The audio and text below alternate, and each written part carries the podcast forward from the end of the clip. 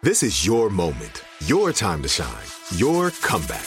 You're ready for the next step in your career and you want an education employers respect. So you're not just going back to school, you're coming back with Purdue Global. Backed by Purdue University, one of the nation's most respected public universities, Purdue Global is built for people who bring their life experience into the online classroom. Purdue Global, Purdue's online university for working adults. Start your comeback today at purdueglobal.edu. What's up? This your boy Lil Duval, and check out my podcast, Conversations with Unc, on the Black Effect Podcast Network. Each and every Tuesday, Conversations with Unc podcast feature casuals and in-depth talk about ebbs and flows of life and the pursuit of happiness. Unlike my work on stage, I tap into a more serious and sensitive side to give life advice and simply offer words of encouragement, yet remind folks to never forget to laugh. Every Tuesday, listen to Conversations with Unc, hosted by Lil Duval on the Black Effect Podcast Network, iHeartRadio app, or wherever you get your podcasts presented by AT&T. Connecting changes everything. This episode is brought to you by Navy Federal Credit Union. At Navy Federal, it's been the mission to help the military community for over 90 years. And not just help them, but do everything to make sure they not only grow, but flourish. That's why Navy Federal Credit Union has all kinds of great savings and investment options like share certificates with sky high rates. So don't hesitate. Start growing your finances today with a variety of savings and investment options. Navy Federal Credit Union. Our members are the mission. Savings products insured by NCUA. Investment products are not insured, not obligations of Navy Federal and may lose value. Prodigy is a production of iHeartRadio.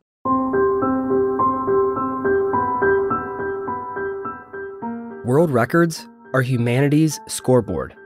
They're broken every single day by people who push themselves further than any human being before them. Could I break a world record if I practiced enough? The most push ups I've ever done is 60. The world record is 10,507. In grade school, I memorized 30 digits of pi. The record is over 67,000. Can anyone achieve anything if you try hard enough? My name is Lowell Brillanti, and this is Prodigy.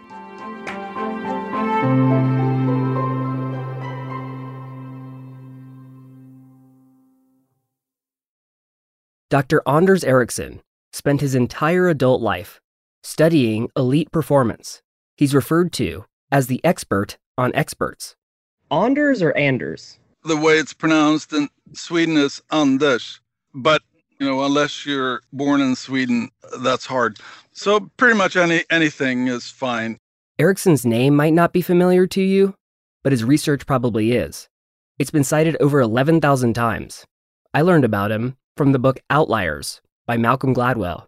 And I guess one of the questions that we were interested in was the role of practice in sort of determining who would be very successful as a violinist.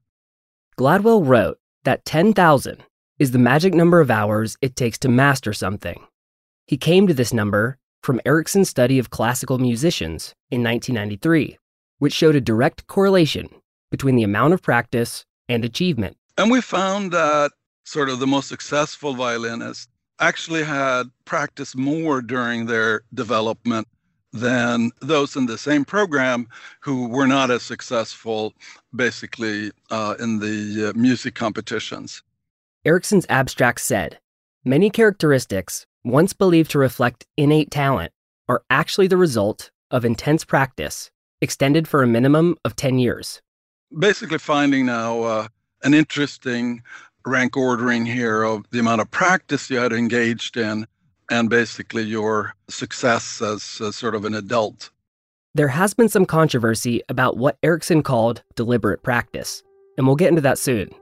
But let's start at the beginning.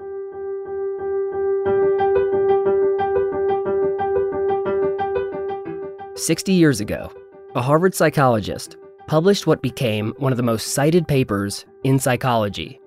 It was about cognitive limitation, specifically related to memory span. Memory span is the max amount of items, like digits in a phone number, that one can repeat back immediately. You might know it as short term memory. The items were read out loud to a subject at the speed of one per second. The list had to be recalled in the correct order and accomplished at least 50% of the time. The study showed that the average memory span for adults is seven items. I tested this on myself, and I can usually recall seven digits, but not eight. If you want to test your memory span, visit prodigypodcast.com slash memory. Here's a list of seven digits. Seven, zero, four, one, nine, eight, five. It's difficult to hold those individual numbers in your working memory, but it's much easier if you use a mechanism called chunking. Chunking is the process of breaking down a data set and grouping the pieces together into meaningful chunks.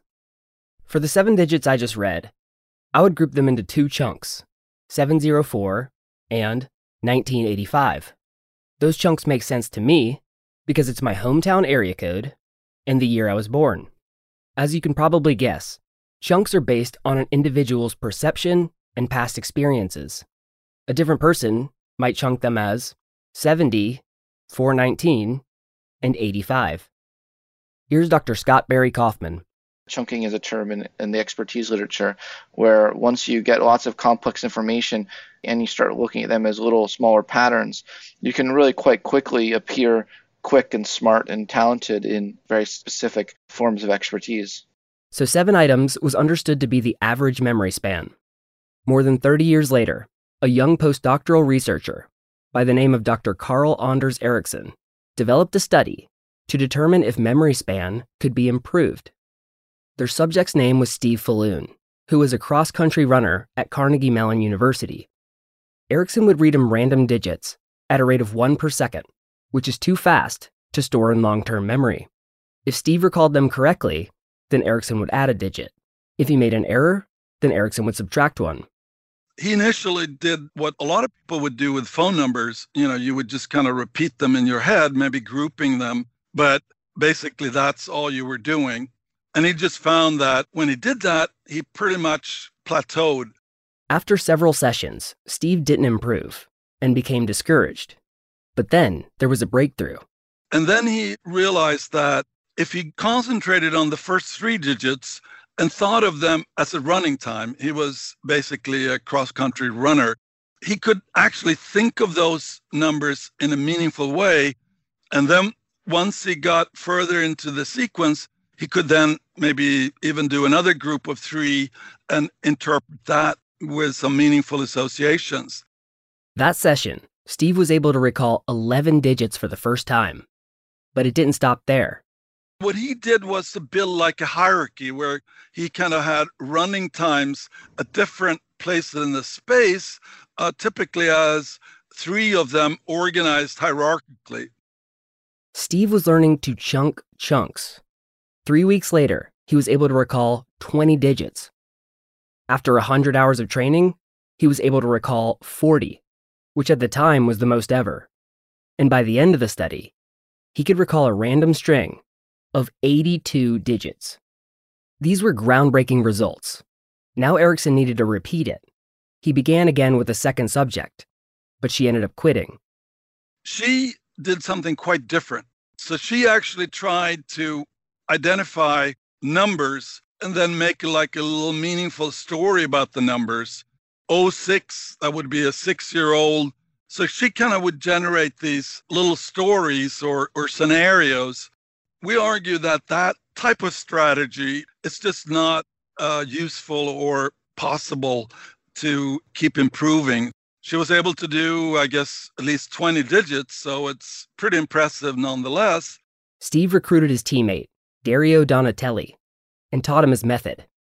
Dario spent over five years in the study, and at his peak, was able to recall an incredible 113 digits. Practice is about building mental representations that form the connections in or between chunks.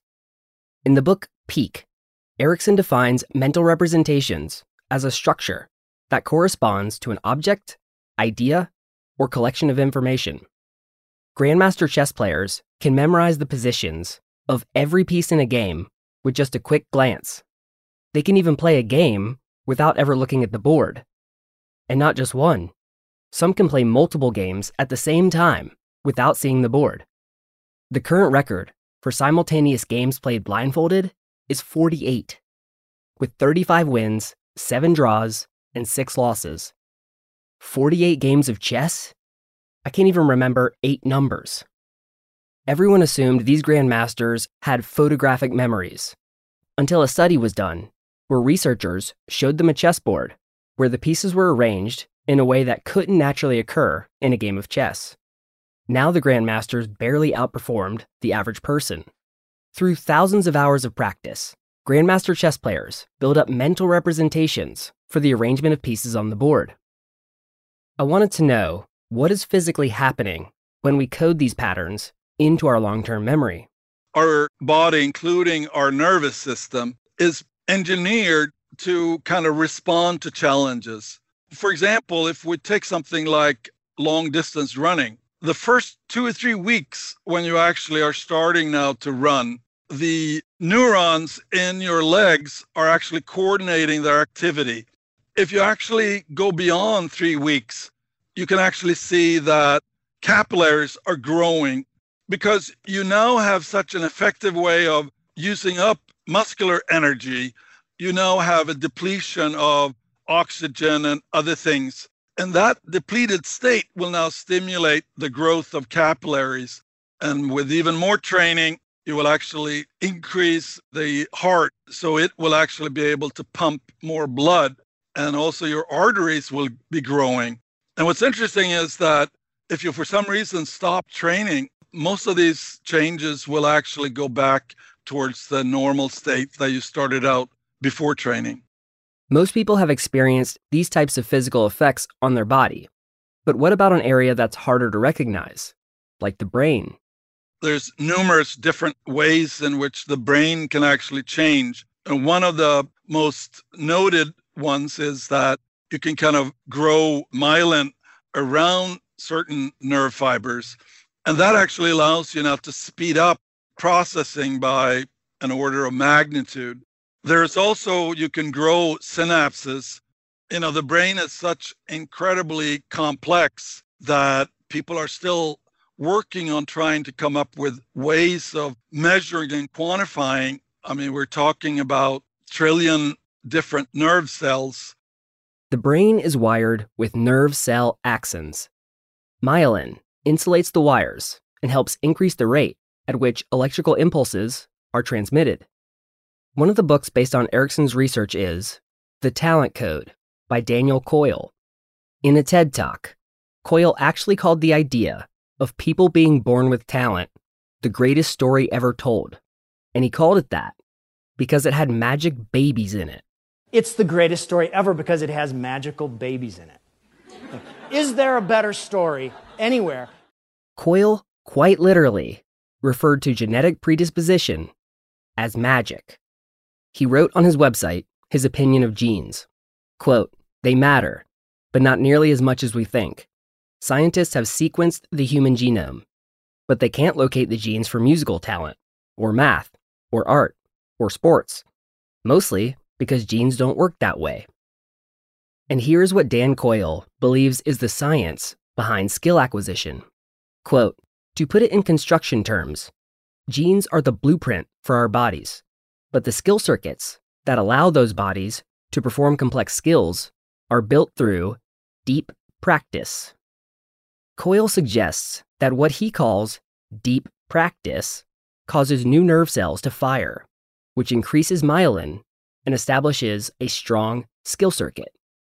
I asked Dr. Brooke Macnamara what is happening in the brain when we learn. She's a professor at Case Western Reserve University where she investigates complex human performance. She got her PhD from Princeton on the subject, so I figured she might be a better source than journalist Dan Coyle. That is a great question. That is something that we're still figuring out. Really, it's a bit more on the theory side at this point. There's some theories that say that a new neural trace is put down whenever you experience a new stimuli. And then when you experience that same stimuli again, you either sort of try to figure it out how you did the first time, or you go back to that neural trace and either some theories say the neural trace is strengthened, there's other theories that say a new neural trace is laid down, and eventually based on the strength of the neural traces or the strength of multiple neural traces, you begin to recognize that stimuli. You don't have to try to figure it out. You go, oh, right, I remember that and I know the response to it. So you start recalling it directly from memory.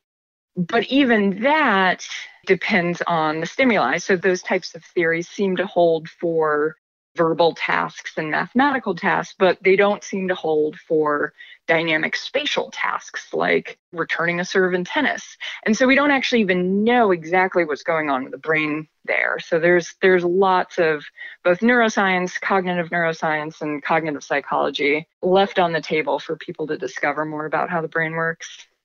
The brain is incredibly complex and difficult to study. We do have some methods, but they're relatively rudimentary. Here is psychiatrist and nuclear medicine specialist Dr. Rob Tarzwell. He uses radioactive tracers to study activity in the brain.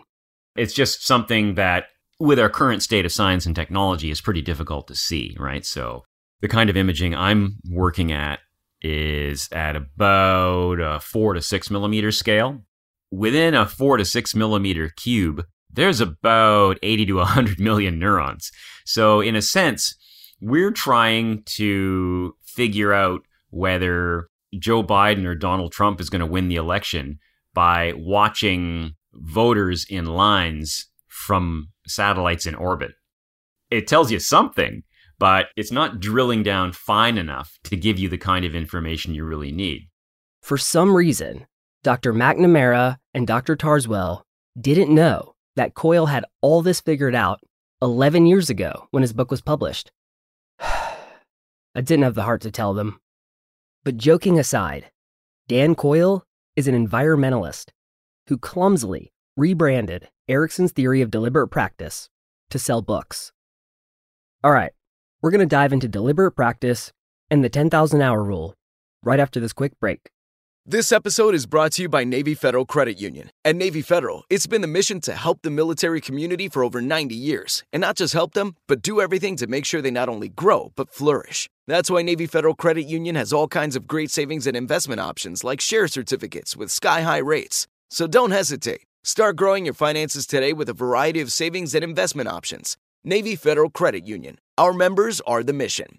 Savings products insured by NCUA. Investment products are not insured, not obligations of Navy Federal and may lose value. Are you tired of your scented cleaning products smelling and cleaning like meh? Then it's time for an upgrade with the power of Clorox Scentiva. With an uplifting scent that smells like coconut, Clorox Scentiva gives you powerful clean like Clorox, but a feeling like being transported to a tropical island retreat. Imagine putting your phone on Do Not Disturb tuning out all the constant. Just the feeling of warm sand in between your toes and a fruity drink in your hand. The ones with the little umbrella. Refresh your home to feel like an all inclusive vacation by getting Clorox Scentiva. Also available in grapefruit and lavender scents at a nearby retail store.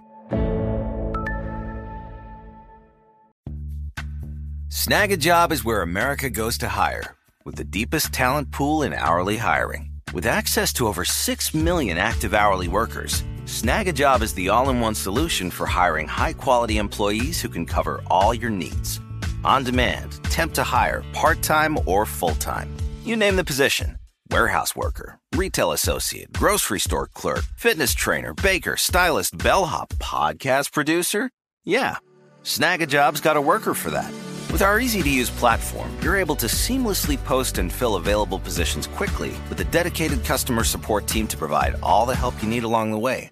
Kinda nice knowing you have a talent pool like that in your own backyard, right? Snagajob is the partner you need to keep your business running smoothly. So visit snagajob.com or text snag to 242424 to talk to an expert. Snagajob.com, where America goes to hire. Welcome back to Prodigy.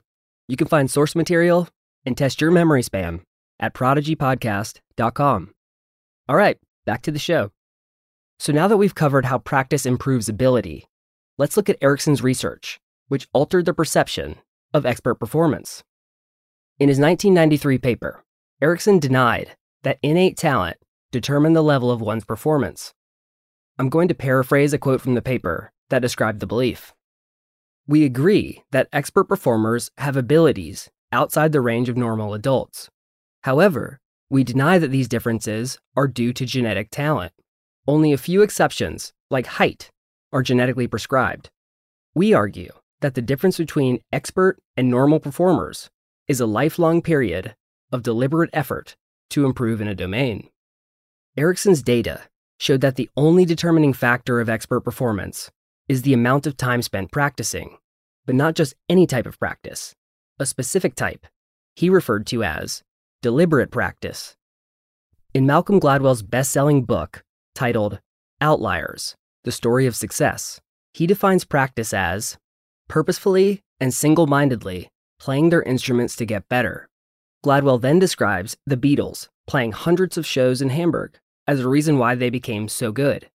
But this example doesn't fit the definition of deliberate practice. Ericsson describes three types of activities work, play, and deliberate practice.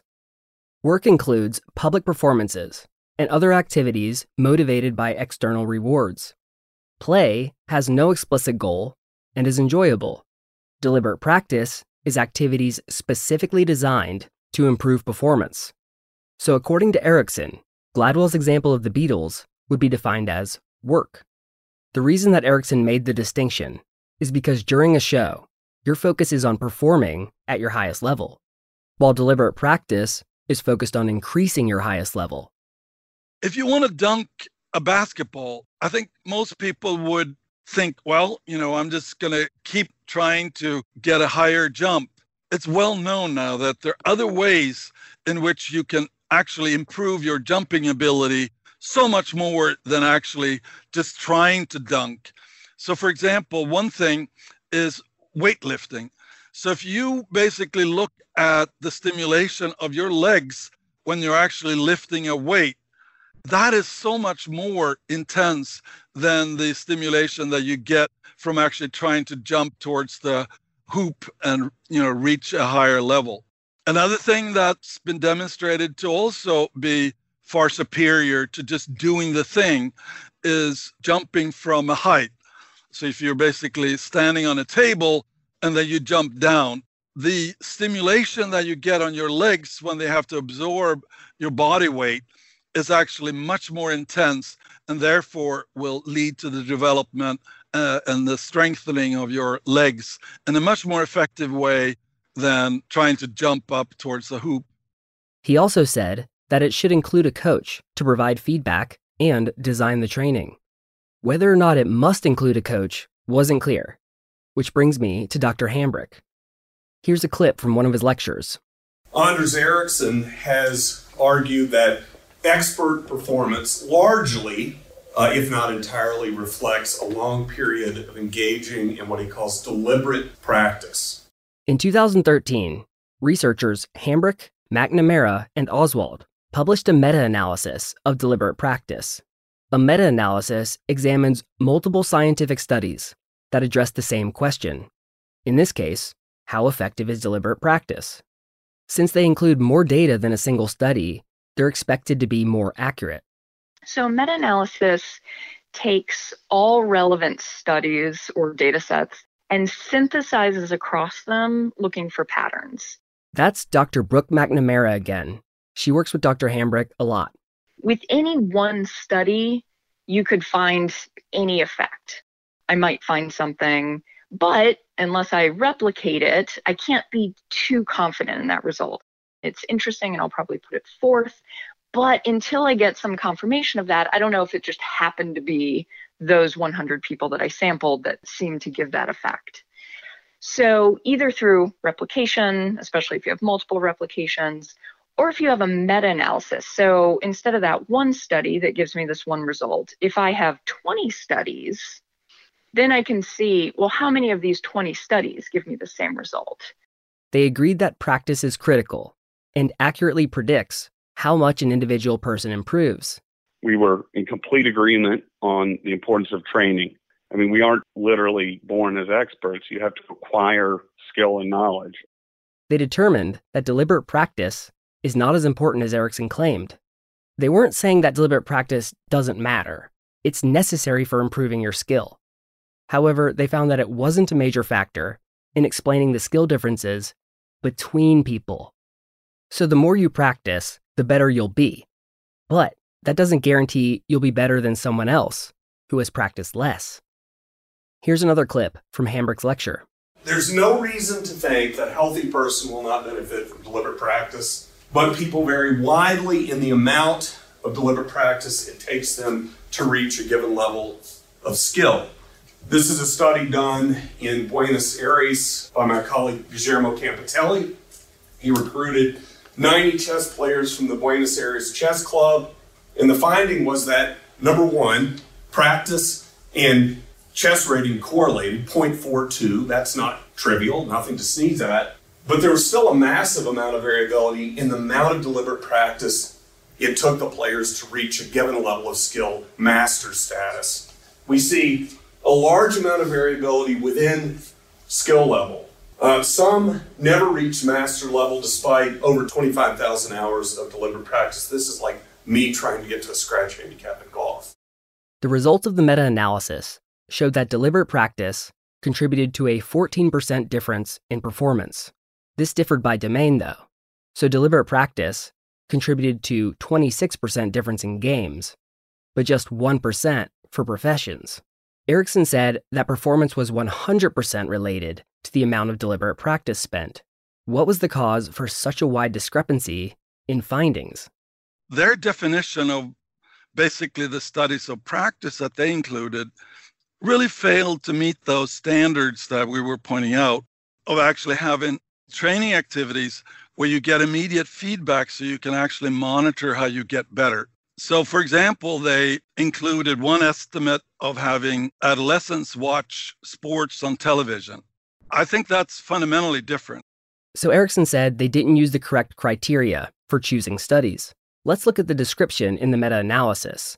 They define it as, quote, engagement in structured activities created specifically to improve performance in a domain. So, those activities are very different from the way we define deliberate practice. There's not a teacher who is actually assessing a given individual and then posing here appropriate training activities that would allow that individual to improve from their current performance. And they included times like, for example, scrimmaging, where you know you just had the team split up into two groups and then playing against each other. Again, that's very, very far from the criteria that we established. So the meta analysis included studies that didn't meet Ericsson's definition of deliberate practice. I asked Dr. Hambrick what criteria they used. There were a number of criteria, but the main one was that the studies reported a measure of performance in a domain and a measure interpretable as deliberate practice. And what is deliberate practice? Well, this was at least to us, it was unclear in terms of specifics. One thing that a consistent point that Ericsson and his colleagues made all along was that it's an activity that's been designed to elevate performance. There were elements of the definition where we saw inconsistencies in um, his writings. For example, whether or not a coach or a teacher is required, whether it can be group or whether it can be individual. And so we cast a wide net and used a broad definition of deliberate practice. That was one of the reasons that we, you know, made all our our data uh, available so that people could reanalyze our data using their own definition or what they believe to be the correct definition. Ericsson took that available data and reanalyzed it according to his definition of deliberate practice. And when we selected now these studies that met these criteria, we found substantially higher estimates than they did. Why would an intelligent person like Hambrick misinterpret the definition? At the beginning and then pretty recently, he and his colleagues did emphasize the importance of having a coach. At other times, said that deliberate practice could be designed by the performers themselves. Hambrick and colleagues released an article in August explaining the source of the confusion. Quote, Ericsson and colleagues have been inconsistent on critical elements of the definition of deliberate practice, and consequently, it has been unclear what activities do and do not qualify as deliberate practice. Hambrick then provides a timeline over the course of 27 years where Ericsson is given three different definitions of deliberate practice regarding who designs the training program. One, the teacher alone. Two, typically the teacher. And three, the teacher or performers themselves. Hambrick's issue is not with the evolution of the definition. He states that revising a theory as new evidence is accumulated is not only normal, it's expected. But the revisions must be explained so they can be evaluated. If the revisions are not transparent, then they can be altered in order to stay relevant. This is what's referred to as post hoc interpretation of data. Sadly, we'll hear no response. The day after our interview, Dr. Karl Anders Ericsson passed from heart complications.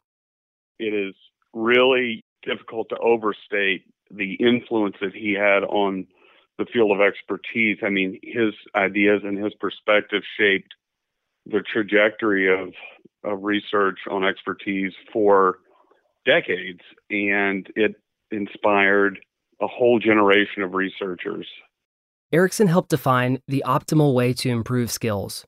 His research was so groundbreaking that it transformed our understanding of potential. Transformation of a field is the metric that psychologists use to define a genius. Anders was a genius and a genuinely good person. I love people to raise difficult questions because I think that's a little bit the way I view purposeful practice for a scientist is the more that you can find the best most challenging questions that allows you to get a head start thinking about things and hopefully being able to understand them better. He was such an engaging person to be around. I remember going in the first time in the Anders office, and it was just filled with papers and books as if they had been just kind of shoveled in there. he uh, was just really warm and friendly. And of course, as you may know, I did work critiquing his perspective, but that's what academics do. But I have very fond memories of him. He had a great sense of humor and was a voracious reader. He would go to conferences and he would take a trunk. He would fill the trunk full of books and ship it back to his home. And speaking of his home, he had a library in his home, a full on library with stacks like rows and it was it was pretty cool cool to see that it was really obvious how much Hambrick respected Ericsson and valued his contribution to the field. I've been critical of it. This is what happens in a scholarly area, but he forced me to think carefully about my perspective and to try to put my best case forward. His influence has been on the field has been profound, and he certainly had a huge influence on my own work. I've spent a lot of time, you know, thinking about his work and critically examining it and assumptions about the origins of expertise. And it's, uh, I have to say, it's just, it's really weird to think about him no longer being around. Uh, but his ideas, of course, will will live on, and they'll continue to inspire debate and, and scholarship, and move us ever closer towards a, a full understanding of of expertise and expert performance. In 2010, a study was published proving the existence of extrasensory perception, also known as ESP. We'll explore that after a quick break. This episode is brought to you by Navy Federal Credit Union. At Navy Federal, it's been the mission to help the military community for over 90 years. And not just help them, but do everything to make sure they not only grow, but flourish. That's why Navy Federal Credit Union has all kinds of great savings and investment options like share certificates with sky high rates. So don't hesitate. Start growing your finances today with a variety of savings and investment options. Navy Federal Credit Union. Our members are the mission. Savings products insured by NCUA. Investment products are not insured, not obligations of Navy Federal and may lose value. Are you tired of your scented cleaning products smelling and cleaning like meh? Then it's time for an upgrade with the power of Clorox Scentiva. With an uplifting scent that smells like coconut, Clorox Scentiva gives you powerful clean like Clorox, but a feeling like being transported to a tropical island retreat. Imagine putting your phone on Do Not Disturb tuning out all the constant just the feeling of warm sand in between your toes and a fruity drink in your hand. The ones with the little umbrella. Refresh your home to feel like an all inclusive vacation by getting Clorox Scentiva. Also available in grapefruit and lavender scents at a nearby retail store.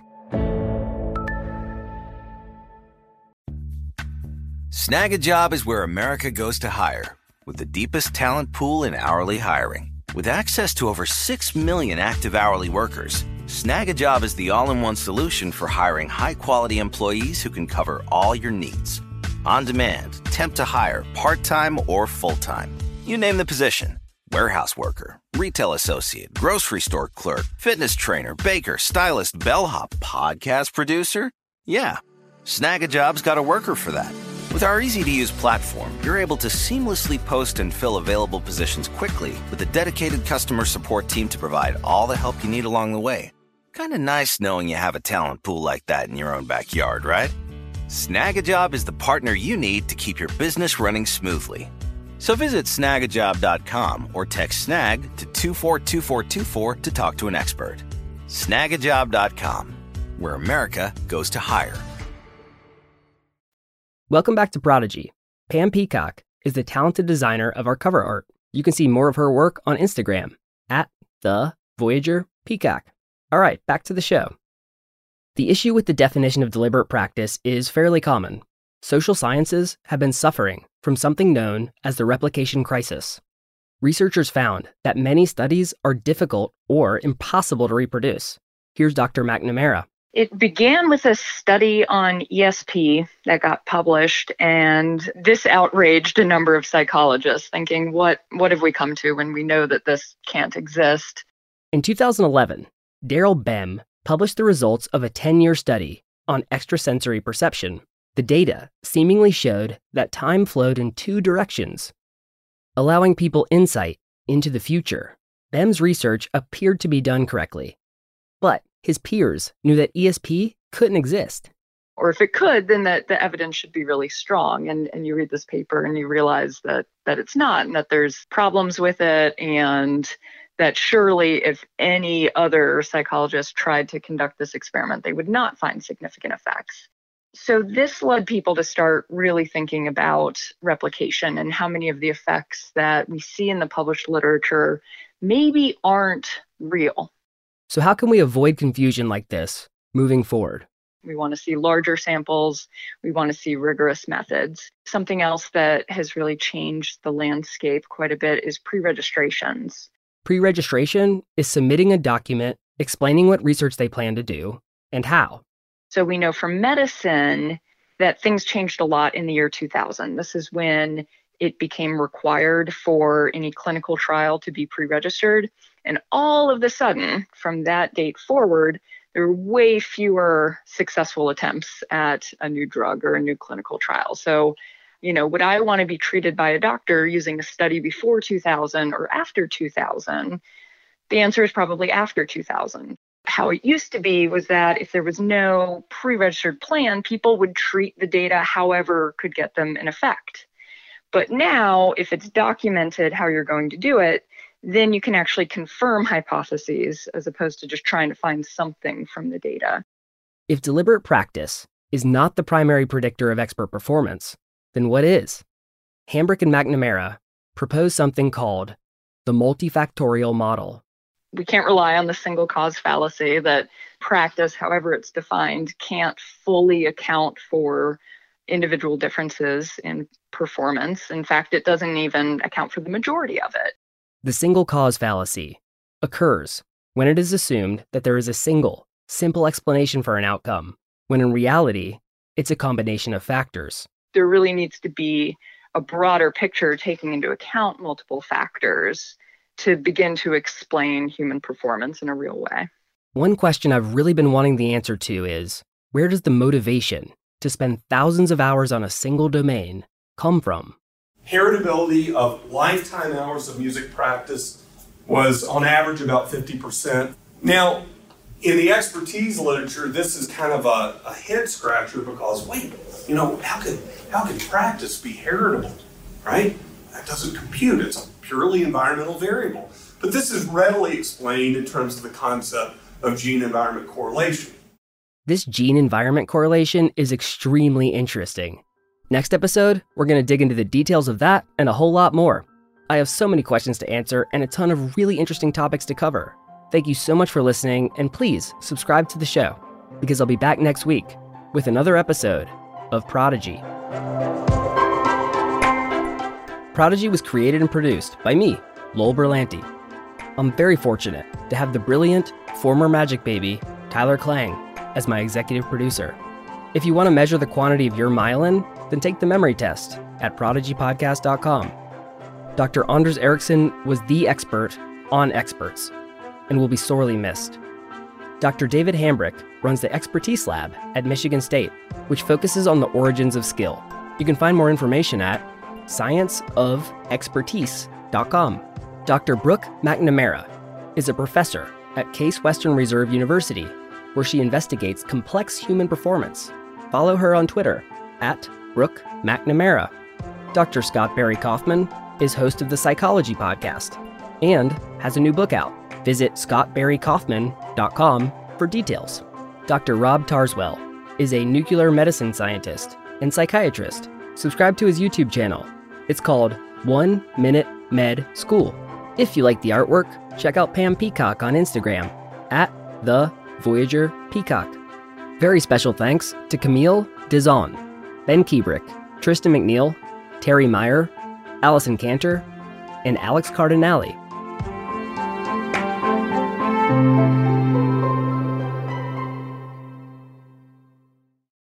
For more podcasts from iHeartRadio, visit the iHeartRadio app, Apple Podcasts, or wherever you get your podcasts. Trinity School of Natural Health can help you be part of the fast growing health and wellness industry.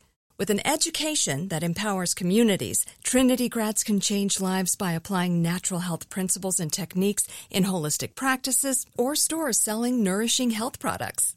Offering 19 online programs that fit your busy schedule, you'll get training to help turn your passion into a career. Enroll today at trinityschool.org. That's trinityschool.org. Pacaso knows your vacation home is your best home. It's the place that brings family and friends together. It's where you're the best version of yourself. Pacaso makes it easy to co own a luxury vacation home in amazing locations. Listings start at 200K for one eighth ownership. Pacaso does all the work for you luxury furnishings, maintenance, billing, scheduling, and more. And you can resell on Pacaso's marketplace anytime, historically for a 10% gain. Visit Pacaso to see thousands of listings. That's PACASO.com.